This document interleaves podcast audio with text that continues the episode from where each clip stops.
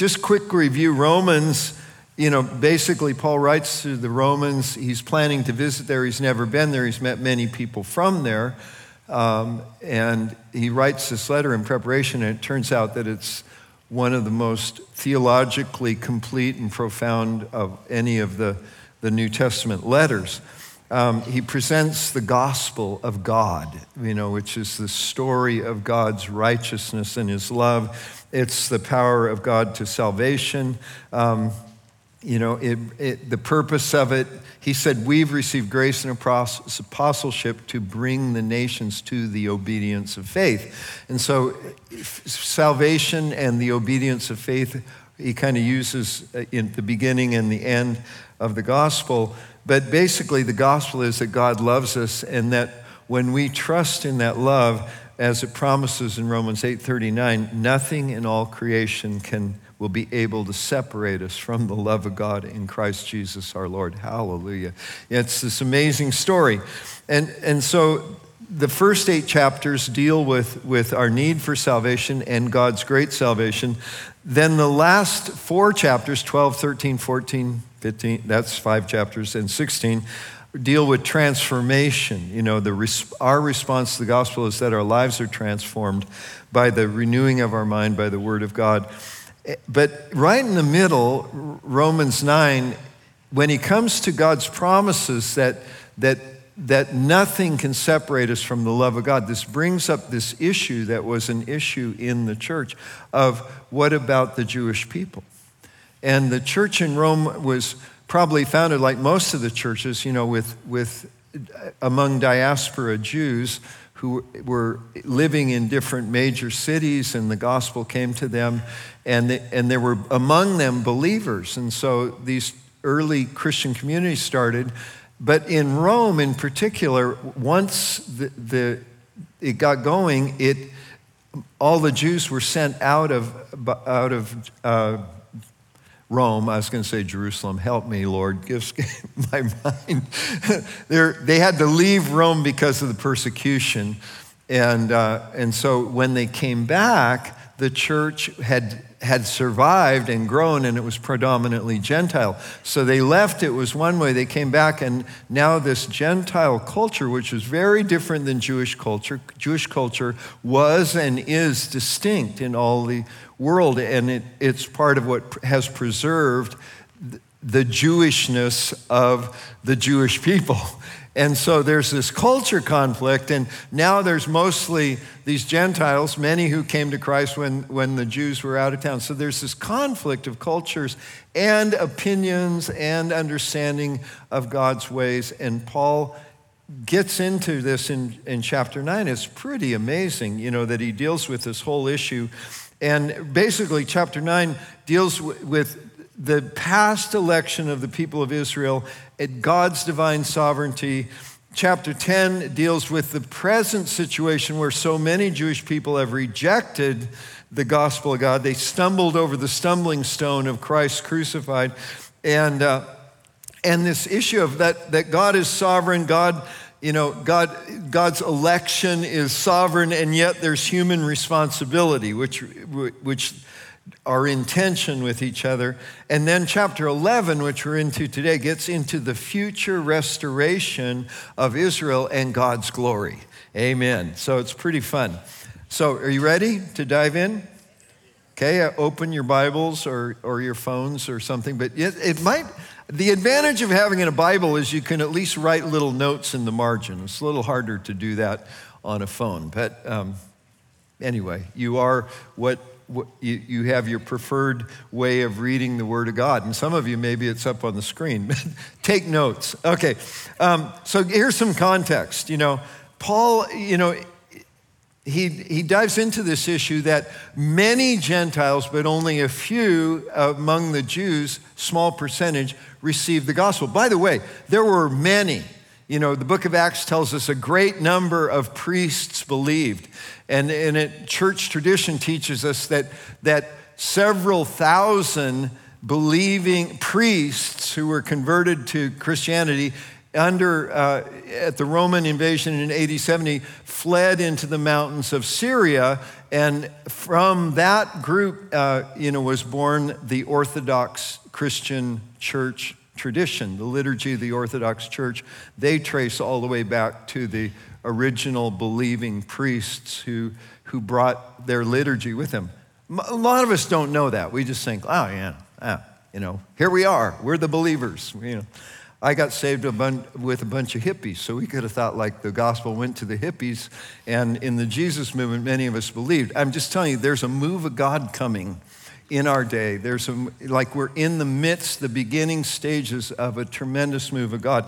It's really good to know this. So, um, so Paul addresses the question, Romans 9:30. What shall we say then? The Gentiles who did not pursue righteousness have attained it. And the, and the Jewish people in general rejected it. Um, Romans 10, he says, how, how does this work? Faith comes by hearing, hearing through the word of Christ. Verse 18, and then he bring, goes back to the Jews and he says, But I ask, have they, meaning the Jewish people, not heard? Indeed, they have. And this goes for everyone. Their voice has gone out through all the earth. He's quoting Psalm 19. God makes his his invisible attributes known to every human being through the, the wonders of the universe. But specifically, verse 18, he says, Did they have they not heard? Indeed they have. For whoops, I'm in I just read that. Verse 19, but I asked, did Israel not understand? Well, you know, like couldn't understand God's glory in the stars. So Moses says, I'll make you jealous by those who are not a nation. And so he's, he, Paul is illustrating that God already knew this was going to happen, and he's going to actually, the people who resist him will be made jealous by people that they thought had nothing to do with God. It's a very interesting thing. In the early 70s, when all these dirty hippies started walking into churches with bare feet, you know, living together, living in sin, maybe it, taking drugs and then coming to church, you know, they were both pre Christians and new Christians. It upset a lot of church people. You know, I'm, eh, but I'm just saying that God does things that he does, you know, and probably most of the Christian leaders in my generation, you see an old white haired baby boomer or no haired baby boomer in a church, they probably met Jesus during the Jesus movement. And many of them didn't come from church backgrounds. I'm telling you, there will be a harvest and a whole new generation of leadership globally that's going to come out of the current mess. That's how God does it. And so, and then he goes on and he quotes Isaiah and, and et cetera. But let's get into to chapter 11.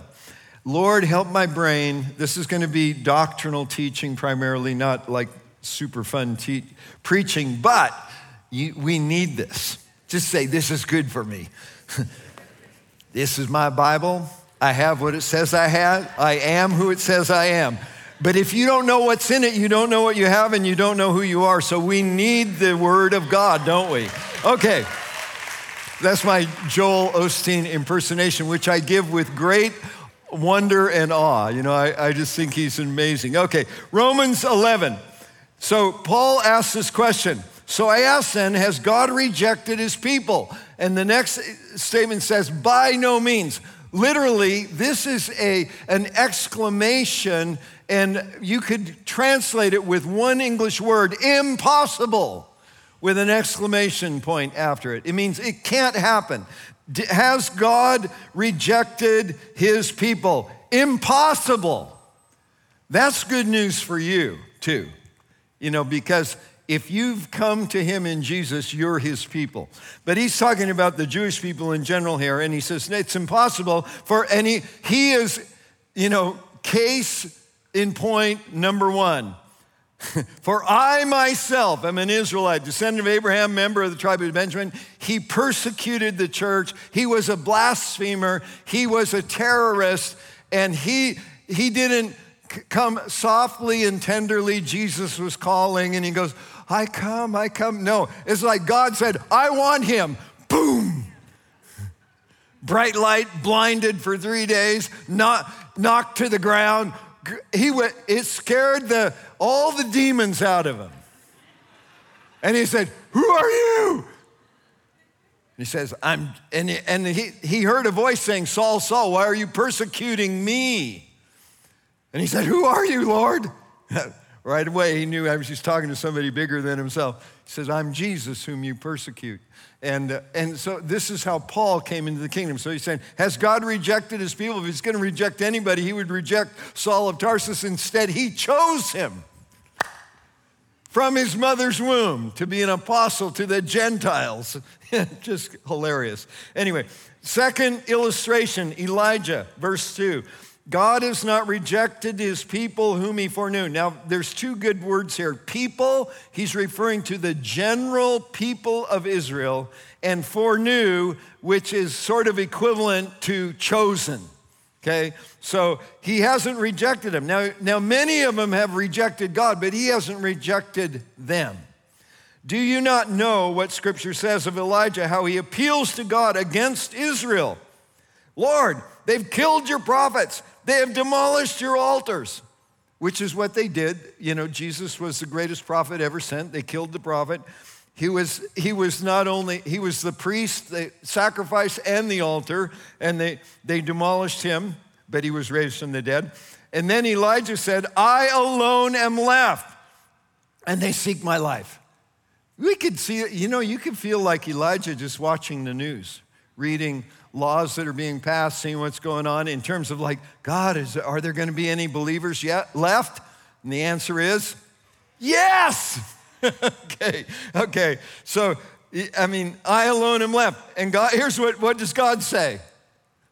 I've kept for myself 7,000 men have not bowed the knee to Baal. So, in other words, God says, Elijah, you've got it wrong. You're isolated. You're feeling sorry for yourself. You're feeling overwhelmed and intimidated. But I want you to know I have a special reserve that I've reserved for myself. It's the best of the best. 7,000 who've not bowed the knee to Baal. Now, why did God say 7,000? Were there exactly 7,000? Were there approximately 7,000? Maybe He chose 7,000 as a symbolic number, seven being the perfect no- number of perfection and completion, thousand meaning it's a big number more than you can imagine. Maybe He's saying, you know, maybe there were 7,003. I have no idea. But, he, but he's saying there's 7,000 Elijah. It's like, whoa, I never imagined that. Do you know the number of overcomers there will be in eternity? Revelation chapter 7. John saw the multitude, it was greater than any man could number. Thank you. Thank you, Jesus. It's but verse 6, if it's by grace, uh, oh, verse 5, better read that. So too there is, and Paul's saying right now there is, and there still is to this day, a remnant chosen by grace. So, this remnant, this part that God reserves for himself, it's sovereign, and they've been chosen by grace. And there are, I mean, to this day, and ever since the gospel was first preached, there have been many Israelites, many Jewish people who were believers. You know, and, and today there still are. They're just a remnant when you consider all the Jewish people in the earth. And likewise, we, uh, if you're a Gentile or you're mostly Gentile, that, that we are a remnant of all the nations right here. And because there's only a few of us, Jesus said, Fear not, little flock, it's your Father's good pleasure. That doesn't negate all the promises God has made about the earth being filled with the glory. Do you understand that? It's like, so we live in hope, we live in expectation. We realize everything we've seen is nothing compared to what we will see, or if we don't see it, our future generation will see the glory of God filling the earth. It's good. this is why God is a God of hope. Verse 6 But if it is by grace, now they were chosen by grace, meaning God chooses and it's not by works right? It's no longer on the basis of work. Otherwise, grace would have been no longer grace. When we think we can, I've got this, we might be wrong. But when we think God's got this, we're always right. You know, it's like only God can fix the fix that we're in. You know, verse 7. Now, what shall we say then? You know, so Israel's elect, and yet not all of them are getting it. What shall we say? Israel failed to obtain what it was seeking. It was seeking righteousness, favor with God, but it was going about it in the wrong way. We learned that from the other chapters. The elect obtained it. but the rest were hardened. So the elect, like, how does God elect? I'm going to tell you how he elects. I don't know. And I don't, I don't know if we'll ever know, and he may never tell us how, how we're chosen. But we, Jesus said, I chose you, you didn't choose me. We think we choose him, but we're responding to his choice. We think we seek him, but our seeking is a response to the fact that the Father is seeking those who will worship him in spirit and truth. And so there's this, there is this elect that for some reason have given up on trying and saying, God, I'm so hungry for you and I know I could never get to you. And he walks through the door. He appears. You know, the man in white who is appearing to thousands and thousands and thousands of Muslims in their dreams and has appeared to other people, not just Muslims. But it's so interesting in closed countries, they're not closed. One of the fastest growing churches in the world is in Iran right now. Tehran you know, under the Ayatollah and all, it's illegal, but the underground church is massively growing in Iran. I mean, and, and it's likewise in every culture, in every situation. But he's saying the elect obtain it, the rest are hardened. What does it mean they're hardened? Did God harden them? I don't know. Maybe we harden ourselves because to be hardened means to be desensitized. Like right now, I mean, there are people probably today who came onto this property and you instantly were moved. You know, and some people have come here not believers, they've been moved, they've been overwhelmed. They've said, What is this place? Doesn't look like a church. What kind of business is this? Especially when we first opened Life Center. What is this? You know, like they come walking in. You know, but other people, some of us, even, you know, me on a bad day, you can come here, you can sit in a service, People are being moved, people are being touched, people are weeping. We're sitting there like, I don't feel nothing, nothing's happening. And it's like this is a danger sign that we're hardened. Now, sometimes we're just tired and we'll be better the next day. But if, if this becomes habitual, it's like every day there's this need to reconnect with. How many of you just say, you know, I'm tired of breathing, I think I'll take three days off? Uh, uh, do you understand? It's like this is grace. This is the air I breathe. This is God's presence living in me. It's a really wise thing to reconnect when you wake up. I have this little routine I go through in the morning, and, I, and I'll just, I just ask the Holy Spirit to fill me. And I do it in the middle of the night because in the middle of the night, you know, I might not wake up. I'm, you know, I mean, I'm not planning on not waking up, but it's just like I'm in the middle of the night. It's way better than worrying. It's just saying, I want you, Holy Spirit. Holy Spirit, fill me, fill me. And when I ask the holy breath of God to fill me, I usually inhale. I, I don't think you have to, but it just helps me do something with my body. So it's just like this is a reality that God brings us into relationship. We're always before Him, but He's not always before us unless we choose to direct our affections and our, t- did you, you know, Jesus said, seek first the kingdom of God and his righteousness, and everything else will be added to us. And sometimes, you know, we just say, I can't wait for the next edition of the TV show to come out. I can't wait, I can't wait, I'm, I'm going to get a new car. There are things we get excited about, and some of them are pretty trivial, and some of them are really important. But it's like God says, Would you put me first? Every day? Would you, would you turn your heart toward me every day? Look, I'm going to give you a great life. I'm going to bless you with abundance, but would you give me the first or the last or the first and the last? Just saying. Think it's a good idea? Okay. Lord Jesus, come into my heart. You know, that's every day I want Lord Jesus to fill my heart and be king of my life. Okay. So, Keep going. Uh, God gave them a spirit of stupor. This is the desensitization. Stupor means being numb, being like you don't feel. A spirit of stupor, eyes that wouldn't see, ears that would not hear, down to this very day.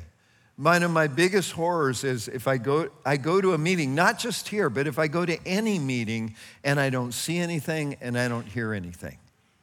I mean, sometimes I deliberately, when I, when I am gone, I, Ann and I almost always go to church someplace. I know people say, I'm taking a break from church. Why? You hate it? You know, is it just obligation? I mean, we go to Mass, we'll watch on TV, but watching on TV is not the same as finding a place that's in person. Now, we love, we'll watch, we'll watch Life Center online, you know, and we like to at least catch one of the services live when we're not here, but we also like to go to places where people are actually meeting, singing, preaching, and, and maybe, we, maybe it's not, quote, the same as it is here, but it's God is there wherever two or three are gathered in my name. Don't be a snob. Okay. Just say it. It'll be good for you.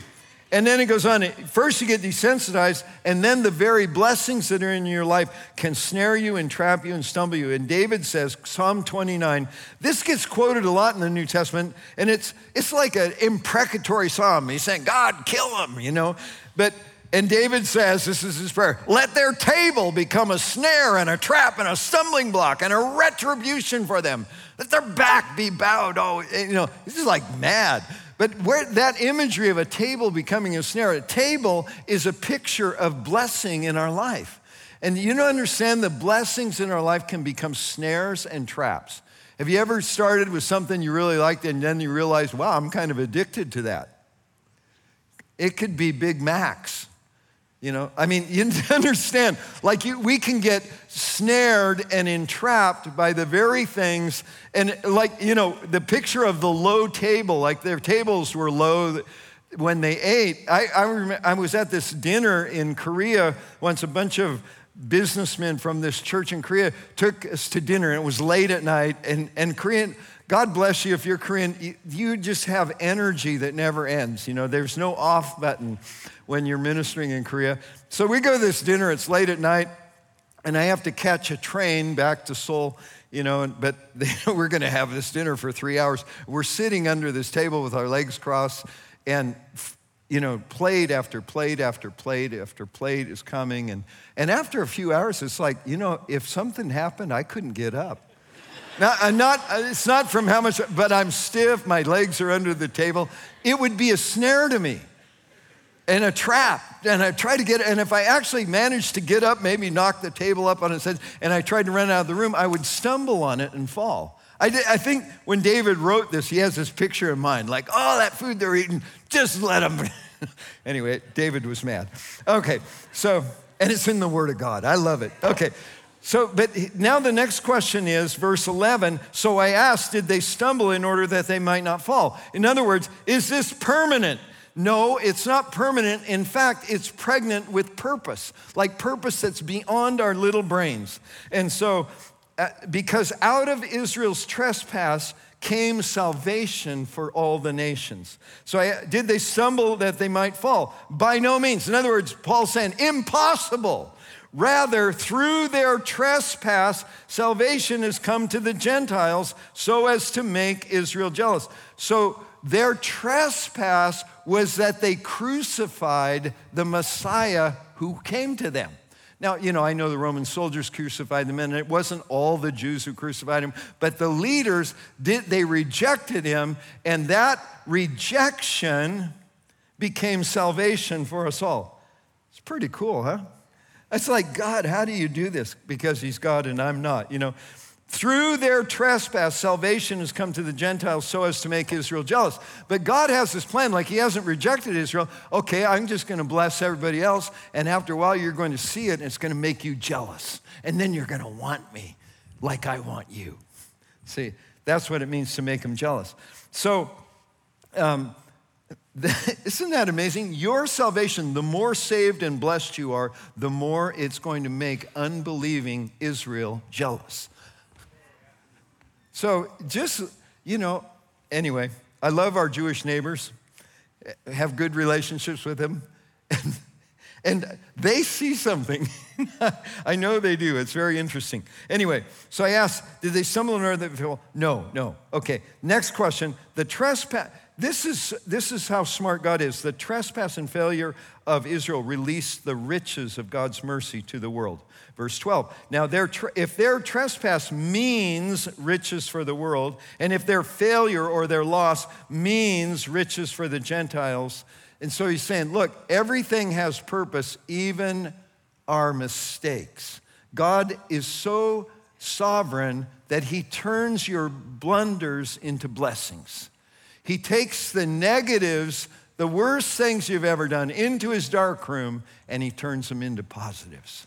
This is Romans 8 28. You know, so Paul's so he's saying, look, God has already done this with the with the failure, the loss of the Jews, that they lost the blessing of God.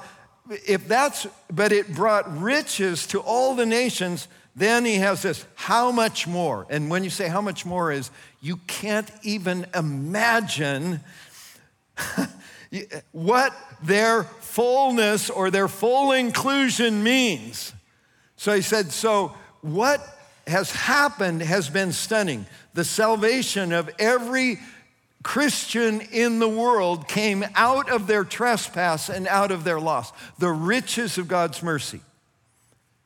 Now, do you think that there might be some holy purpose that God is working out with Israel? And Israel's like a parable, it's like a paradigm. Israel, like, you know, we, I don't want, I mean, an unsaved Jew is just like an unsaved Gentile. It's not good. But that there's something because of the promise God made to Abraham that through his seed all the nations would be blessed, that it's working out even in their trespass and loss. How much more will their full inclusion mean? The fullness, the full number who will come to salvation. So he's talking about something in the future. So, and then Paul says, look, this is what's my, you know, this is what's driving me. Verse 13, I'm speaking to you Gentiles as a Jew I'm speaking to you, Gentiles, inasmuch then as I am an apostle to the Gentiles, I magnify my ministry in order that somehow to make my fellow Jews jealous and thus save some of them. Like he says, I'm working harder than anybody else because I want it to be so amazing that more and more and more of Jewish people come to faith in Yeshua. it's wild. And so, then, then he reveals something in verse 15 It's very deep. Israel is Israel is it's a parable, it's a paradigm for all humanity, but it's also a catalyst for God's purposes and plans in the earth. Verse 15, for if their rejection means the reconciliation of the world, their rejection, they rejected Jesus and by rejecting Jesus, he was crucified, and by his crucifixion, there's reconciliation that's come into all the world. Is that stunning? Like, whoa. You know, and what will their acceptance mean but life from the dead? So the rejection that brings reconciliation is speaking of the crucifixion. The acceptance that brings life to the dead is speaking of the end of the age. It's speaking of the return of Jesus. I, will read um, Doug, Douglas Moo. Dr. Moo is a professor of theology, and, and he's got, he wrote this. Paul suggests that the return of Israel to God's favor will mark the climax of history. When the dead are raised, that term, when the dead are raised, is, is always used of the very last day. It's always used of the, the return of the Lord and the judgment of the whole world. So he's saying, he's saying their full inclusion will be life from the dead. It means this will come at the end of this age. It'll come at the, at the return of Jesus. So this reference of life from the dead constitutes one reason to think Paul is describing a linear sequence of salvation history that climaxes with the return of Christ in glory. Hallelujah. Oh, man. Now he jumps into a warning. From verse 16 to verse 24, he talks about the, the dough offered as first fruits is holy, the, and so the whole lump is holy. If the root is holy, so are the branches. The, the first fruits and the root are both referencing the patriarchs. They're referencing Abraham, Isaac, and Jacob. And so Paul is saying if they're holy, then everything that comes out from them is also holy. It's not holy in the same way. It's not holy in the sense that it's saved, but it's holy in the sense that it's set apart. And that there's something unique and special that's outside the natural and it's, it's uh, separate from the ordinary. And so he's warning Gentiles against arrogance. He says, What if some of the branches were broken off and you, these are all singular. So he's like speaking to not, not all the Gentiles in Rome had a bad attitude toward the Jewish people, but some did. He says, So, and you, although a wild olive shoot, were grafted in among others, now share the, the fatness, the root, the nourishing root of the olive tree. Do not be arrogant toward the branches. If you are, remember it's not you who support the root, but the root supports you. In other words, your salvation came through the Jews. Don't despise them. Oh, okay. You know, and so it, you know, remember that. Avoid pride. You know, verse 19, 20, branches were broken off so I might be grafted in. Might think, hey, you know, the church replaced Israel. Actually, John Calvin taught that, wrote that, but it's not true. The church did not replace Israel the church and Israel are still, you know, God has one people and Jesus broke down the dividing wall, but the Jewish people are still, eh, there, there's a holy covenant that he has with their forefathers that will remains his desire that they all come into the fullness. And is, wouldn't it be amazing if God, God says, yeah, we're going to wait until the fullness of Israel comes and then Jesus will return. No, I'm just saying. So, so there's a, a whole warning here. It's 10 verses long, it's very beautiful. Uh, you know, we're, we're told to not become proud. Verse 21 says, God, if God didn't spare the natural branches, neither will he spare you. Whoa, you know, that's pretty scary.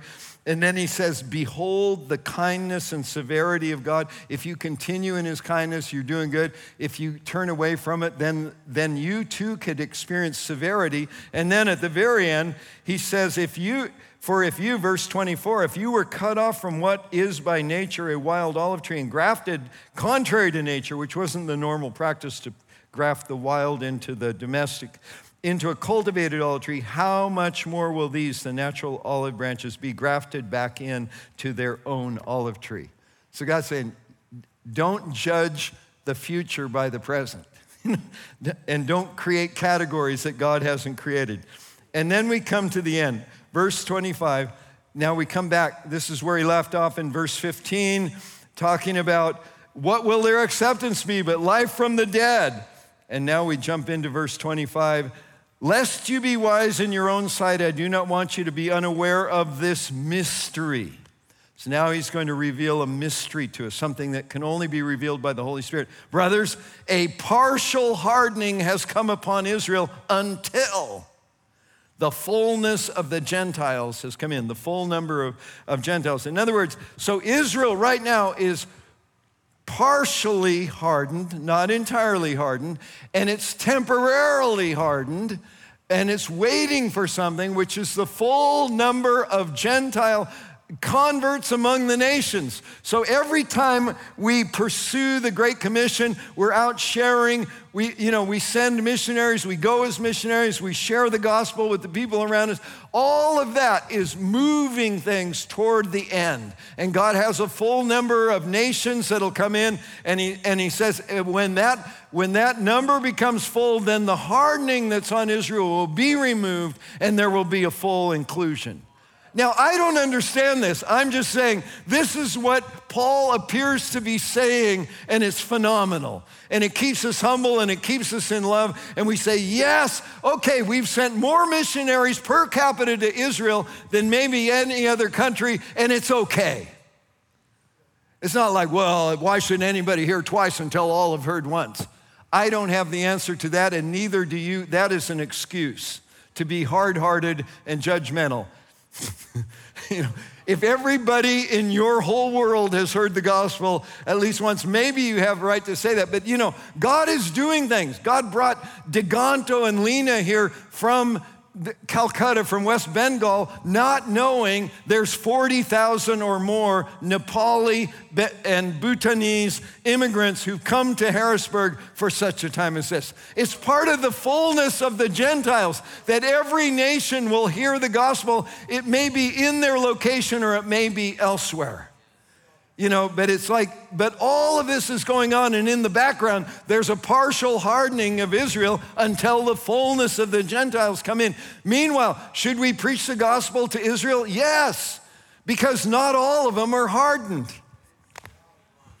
Come on, I'm just saying. Okay, verse 26. Here's the promise. Ah, and in this way, all Israel will be saved. In other words, the whole purpose of how this is going, Israel's rejection becomes salvation to the Gentiles. Gentile salvation makes Israel jealous. Uh, they soften their heart. They come in. And in all and in this way, all Israel will be saved. Let's say that together. All Israel will be saved.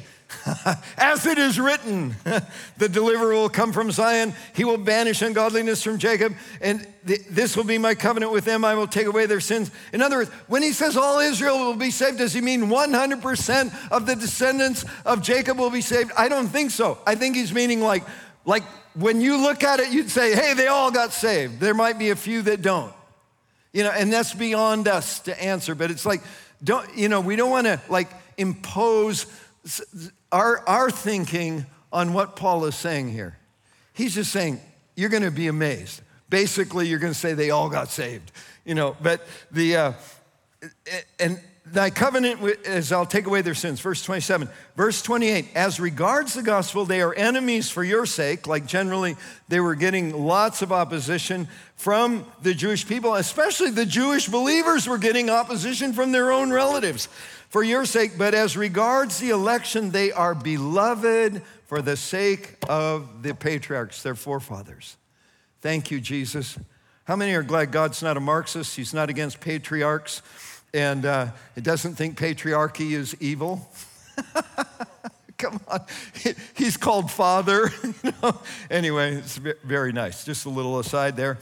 And we'll keep going here before I get in trouble, offend too many people. Verse 29 the gifts and callings of God are irrevocable.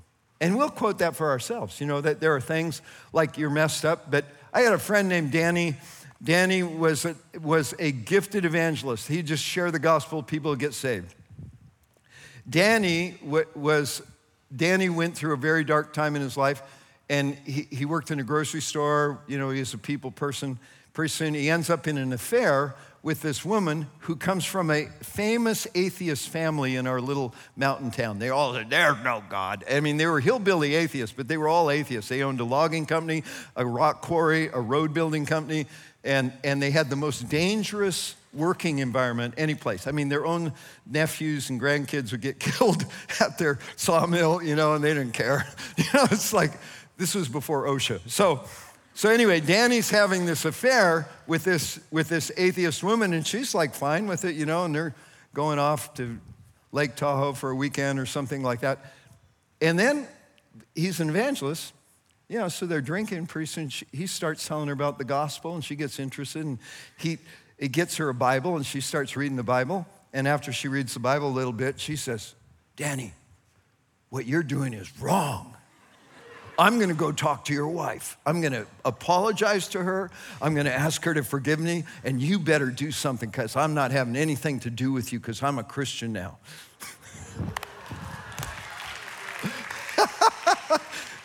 I mean, and, Danny's in heaven now. I know he is in heaven because God had mercy on him, but that wasn't his only episode like that. But do you understand? He had a gift, and that gift would operate whenever he wasn't actively pursuing sin. And I'm just saying the gifts and callings of God are without repentance, they're irrevocable, but it doesn't mean we are responsible for our stewardship of it. God, forgive me, I didn't want to make a good example out of Danny, even though I loved him dearly and, uh, and he, he had more good days than bad days. But um, it's just like here's, here's how there are the gifts and callings. So the gifts and callings of God on people's lives, that they're there. and someone could fall into sin, they come back to God, that gift will still be there. That calling will still be there. You know, we may have trouble like, what are we going to do with this person? We don't know. We're going to pray and find a, way to deal with it. Verse 30 For just as you were at one time disobedient to God, but have now received mercy because of their disobedience. Like, so now, God, Paul's saying, look, you were disobedient and now you've received mercy because of their disobedience, so too they have now been disobedient in order that by the mercy shown to you, they may now receive mercy. So there's something like basically God has given us mercy and we give it back. Can you say that? Okay, I'm getting in trouble here. Um, because God, verse 32, God has consigned all to disobedience that he may have mercy on all. So there's something in the mystery of God. Lord God says, I've locked everybody up in disobedience so that I can rescue every single one of them, that no one can save themselves, that everyone needs this gracious gift of God's salvation. And so, so God is magnifying his mercy by the very fact that, that disobedience doesn't have the last word. Okay, stand up and we'll get to the doxology. So, Paul is writing all this stuff, and, and he's going all over time and eternity, re- revealing this to us, and it's coming to him, and he ends up with this ecstatic praise of God. And he says, Oh, the depth of the riches and wisdom and knowledge of God. How unsearchable are his judgments, how inscrutable his ways.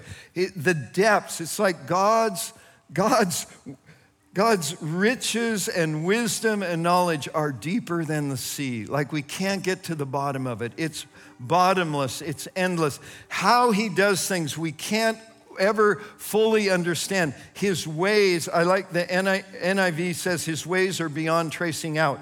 Psalm says his footpaths are in the seas. He walks in the waters. We can't find his, his footsteps. It's like God, Paul is just going, this is mind boggling. Verse 34 Who has known the mind of the Lord? Who has been his counselor? Obviously, no one. Who has ever given him a gift that he might be repaid? We can never outgive God. God never owes us anything. He's given us more than we can ever repay. He's like, his mind and his spirit and his heart are exploding.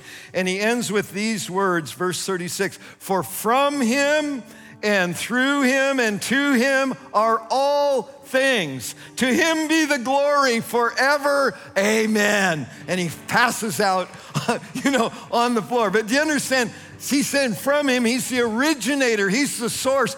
There's nothing exists that doesn't, we don't, our existence is a continuous donation from Him. It's through Him. He sustains all things by the word of His power. And it's to Him. At the end of the age, every knee will bow, every tongue will confess, and we'll all declare Jesus Christ is Lord to the glory of God the Father, things on above the earth, on the earth, under the earth, and in the sea will all cry out, Jesus Christ is Lord, to the glory of God the Father. To him be glory forever. Can you say amen?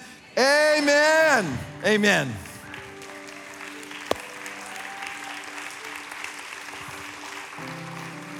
And so when we see him, we'll fall down and say with, with the angel, saints and angels, salvation belongs to our God, you know, who sits on the throne and to the Lamb.